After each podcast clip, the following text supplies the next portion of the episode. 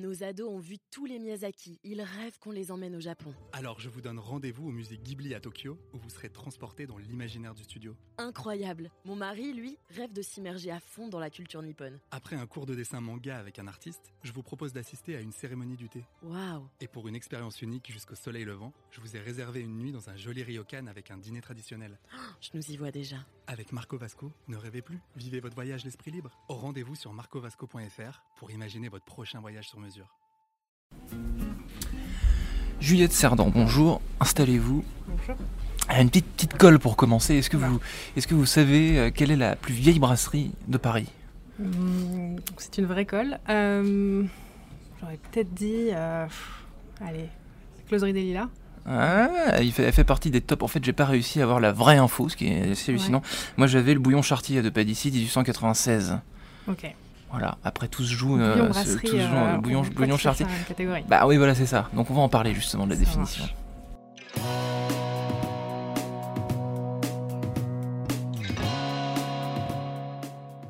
Bonjour à tous et bienvenue au Talk Dessineur du Figaro. Euh, Mon invité d'aujourd'hui est à la croisée de plusieurs mondes, euh, les startups, euh, l'histoire avec un grand H, le patrimoine français euh, et les arts de table. Juliette Cerdan a cofondé Brasserie à la mode et donc la définition d'une brasserie, on n'était pas directement, on n'était pas tout à fait d'accord. Qu'est-ce qu'est-ce qu'il y a une définition précise du coup que vous avez, que vous connaissez par cœur ou... Je dirais pas qu'il y a une définition précise, euh, mais typiquement, je la situ- situerais la brasserie bah, un peu différemment du bouillon. Le bouillon, c'était vraiment le restaurant qui était accessible aux gens qui ne pouvaient pas aller au restaurant. Ouais. Et donc, ils mangeaient des bouillons parce que c'était les choses les moins chères, etc. Et à l'inverse, la brasserie était plus chic. était un peu plus chic, Ouais. mais restait très universel, c'est-à-dire abordable et accessible à tous. En gros, euh, vous pouviez avoir à la fois les ouvriers qui allaient manger leur œuf maillot au comptoir et en même temps les notables qui se faisaient plaisir avec un du homard euh, à table. Donc vous, avez créé Brasserie à la mode, on voit bien de quoi, de, de- de quoi il s'agit. Euh, Est-ce que la, la brasserie aujourd'hui, vous la considérez comme quoi, poussiéreuse Euh, C'est un modèle qui est en perte de vitesse C'est quelque chose que, que vous voulez remettre au goût du jour en gros, c'est ça? Exactement, exactement. Euh, quand on a monté ce projet il y a maintenant plus de deux ans, parce Mm. que ça prend un peu de temps, euh, on a fait vraiment ce constat de se dire euh, les brasseries, il y en a énormément à Paris. Euh, en même temps, personne n'est vraiment capable de dire exactement ce que c'est. Hum, hum. Euh, elles sont malheureusement assez désertées par beaucoup de monde, et notamment les, Les jeunes. plus jeunes, ouais. ouais. Voilà. Et pourtant, c'est un patrimoine historique qui est incroyable. On s'est un peu penché là-dessus, de relire l'histoire des brasseries, les valeurs historiques. Donc de vous avez repris des cours de- d'histoire de brasserie, vous, avez, vous êtes relu des bouquins. On euh, allait chercher des vieux livres, des vieux bouquins de recettes, Ouais. euh, des vieux bouquins aussi de description de Paris qui Ouais. racontaient qu'en fait, voilà, les- tout le monde se retrouvait dans les brasseries. Et après, il suffit même de regarder, euh, euh, même milieu du 20e, euh, c'était encore des lieux où les jeunes allaient, les générations Ouais. de nos parents, euh, les artistes allaient. Euh, et tout ça, malheureusement, bah, ça a un peu disparu. On trouvait ça bien dommage. Alors le côté, donc une brasserie, c'est euh, un décor, euh, une ambiance, euh, c'est aussi une, une- une carte. Qu'est-ce qu'il y a comme, comme valeur sûre, par exemple? C'est une, une brasserie, qu'est-ce qu'on va trouver? Il y a ce comptoir en zinc, et non pas en bois, comptoir en zinc qui fait un peu de bruit, qui, qui sent le, le- le métal. Il y a, il y a Ouais, quoi des- comme... C'est vrai que ça, tape- ça part beaucoup, beaucoup sur les matériaux. Il y, a du, il, y a du, il y a du velours, matériaux comme ça qui absorbent, qui sont bien confortables, qui sont moelleux. ouais. Il y a des grands espaces. Euh, il y a de la hauteur sous plafond. Voilà, il y a des, y a Des miroirs, gros peut-être, volumes. Il y a du miroir. Il y Ouais. a un jeu de regard permanent dans toutes les brasseries à Paris. Si on regarde, vous allez chez Lip, c'est par exemple, c'est très drôle Ouais. parce que vraiment, bon, les gens sont placés en fonction de là où on a envie de les placer et tout le monde se regarde. Hmm. Euh, et ce jeu de regard est vraiment très intéressant. Euh, et après, les plats, bah là, c'est tous les plats de la cuisine bourgeoise française euh, euh, qu'on a, que nous, on adore aller euh, bah, rajeunir, rechercher et essayer voilà, de, de remettre un peu au goût du jour. Donc brasserie à la mode, qu'est-ce qui est à la mode dans une brasserie d'antan du coup? Quel, quel détail actuel vous avez, vous avez euh, ajouté à, ce, à ce modèle? Alors nous, ouais, voilà. nous, ce qu'on a voulu faire, c'est pas bah, juste répliquer une brasserie traditionnelle et vraiment reprendre tous les codes, parce que sinon c'était pas très intéressant et nous, Mhm. on n'avait pas l'impression de créer grand chose.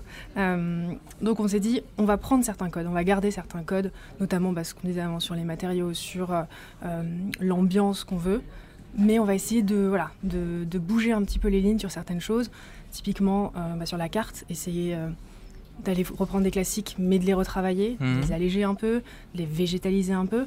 Là, on est en train de sortir dans une nouvelle carte un, un Wellington à la betterave.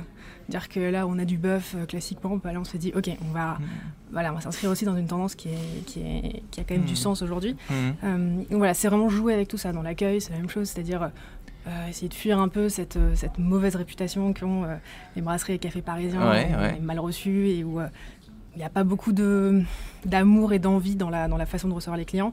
Donc voilà, d'apporter une expérience qui soit un peu plus peu plus jeune, un peu plus cosmopolite, Hmm. un peu plus ouverte. Et quelle musique on, en- on entendait dans les brasseries d'antan, euh, d'autrefois? Alors, il y a pas mal de musique live, euh, il y avait pas mal de piano, de piano-bar, Ouais, etc. ouais. Et donc ça, c'est quelque chose que, par exemple, que vous n'avez pas... Pour vous l'instant, pas... pas... encore, pas encore, mais ça pourrait être un des projets. euh, Après, au quotidien, c'est, pas forcément évident à gérer. Mhm. Voilà, mais euh, après, les- brasseries, traditionnellement, c'est des lieux qui sont assez bruyants. Ouais. Parce que c'est des lieux où il y a du passage, où il y a du volume, où il y a du monde qui mange et, et voilà, on entend les, les, les fourchettes euh, et, les, et les verres. Nous, on a essayé de, de reprendre un peu ce côté-là parce que c'est des gros volumes. Donc en fait, forcément, on a une ambiance assez chaleureuse, euh, voilà, et qui reste.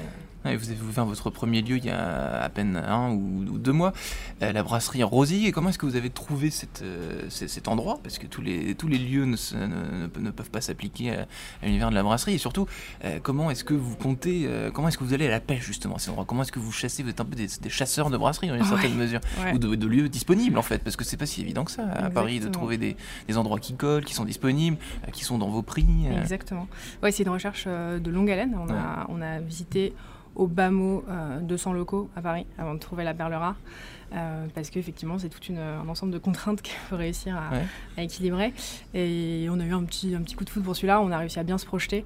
C'était un pub euh, un peu irlandais de avant. Corcorance, donc, euh, un peu, voilà. un peu abîmé, on va dire. Exactement, donc il fallait se projeter. Euh, mais on a retrouvé en fait ce qu'on aimait, c'est-à-dire des gros volumes, de l'espace. Ouais. Ça, c'est pas facile à trouver à Paris. Euh, la- voilà, le potentiel d'avoir une belle hauteur sous plafond, etc. Donc c'est c'est code un peu important, une grande surface en rez-de-chaussée. Ouais. Et finalement, en fait, vous n'avez pas 36 000 lieux comme ça à Paris, donc là on a un peu sauté sous le- sur l'occasion. Euh, et ensuite, dénicher, bah, il, faut être, euh, il faut être aux aguets, il faut, il faut aller- être à l'écoute du marché, des opportunités. Être prêt à aller à des envers- vers des endroits où on n'est pas forcément euh, prêt à aller. on Par exemple, pas prêt à aller. aller- dans quels endroits on n'est pas prêt à aller? Bah, certains quartiers, certains arrondissements qui sont Ouais. peut-être un peu moins sexy aujourd'hui, euh, parce que c'est vrai qu'on a un centre, euh, on a un 9e, un 10e qui sont très très très prisés Ouais. par euh, tous les restaurateurs.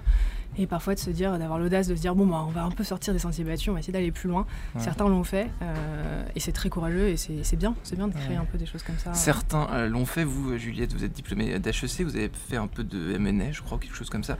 Et surtout, vous avez été à bonne école, dans une certaine mesure, puisque vous avez fait vos armes chez Big Mama Group. Donc, euh, est-ce que vous avez appris chez eux cette, ce talent pour dénicher les espaces, pour oser peut-être euh, aller dans des endroits où, où moins de personnes, enfin en tout cas à l'instant T, vont Euh, Qu'est-ce que vous avez appris là-bas, que vous euh, appliquez aujourd'hui euh, j'ai appris énormément de choses.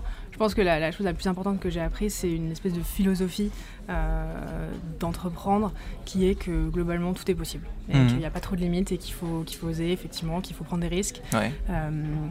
Et c'est vrai que moi je suis arrivée au début du projet de Big Mama et donc j'ai vu vraiment ce développement L'ascension, ultra rapide. ça donne envie, Ouais, c'est ça exactement, exactement, ça donne envie et, euh, et ça permet d'apprendre très très vite parce que du coup Ouais. euh, on est confronté à des problématiques euh, très rapidement, euh, des problématiques de croissance, de croissance permanente qui sont, euh, qui sont passionnantes. Donc Big Mama, eux, c'est plutôt la cuisine italienne, l'univers euh, italien. Vous, ça n'a pas grand-chose euh, à voir finalement, les, les- les- les- ces deux univers complètement différents. Donc euh, le dévelop- on ne développe pas ça de la même manière, si? Non, exactement, il faut, euh, il faut, bah, il faut penser un peu différemment et la cuisine française c'est une cuisine euh, qui demande beaucoup de travail. Le travail de sauce, nous on fait vraiment tout maison. Euh, ce qui veut dire, par exemple, on, on a voulu faire nos propres charcuteries. Hmm. Pour ça, bah, en fait, on a recruté, on recruté un artisan charcutier, Ouais. ce qui était euh, aussi pas une mince affaire à, à trouver, à dénicher. Et, euh, et voilà, donc c'est repartir sur euh, des bases de la cuisine, aller relire les livres d'Escoffier pour recomprendre un peu vraiment les origines de cette cuisine bourgeoise française Mhm. qui, qui est un peu oubliée aujourd'hui et, et retravailler. Après, ce qu'on a ce qu'on faisait chez Big Mama et que là on a refait dans une logique un, un peu similaire, c'est vraiment cette recherche de producteurs, d'aller sourcer euh, des produits en Mhm. direct, parce que c'est vraiment une tendance qui, qui est bien ancrée maintenant euh, dans la restauration parisienne en tout cas, Mhm. et qui, qui, est- qui a énormément de sens et qui est passionnante. Start-up, patrimoine et art de table. Merci euh, Juliette Cerdan. Merci beaucoup.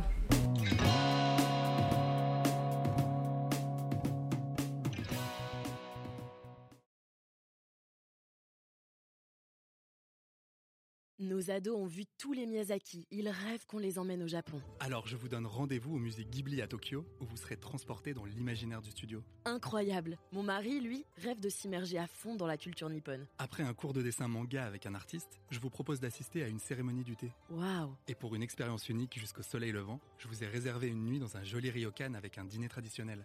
Je nous y vois déjà. Avec Marco Vasco, ne rêvez plus, vivez votre voyage l'esprit libre. Au rendez-vous sur marcovasco.fr pour imaginer votre prochain voyage sur mesure.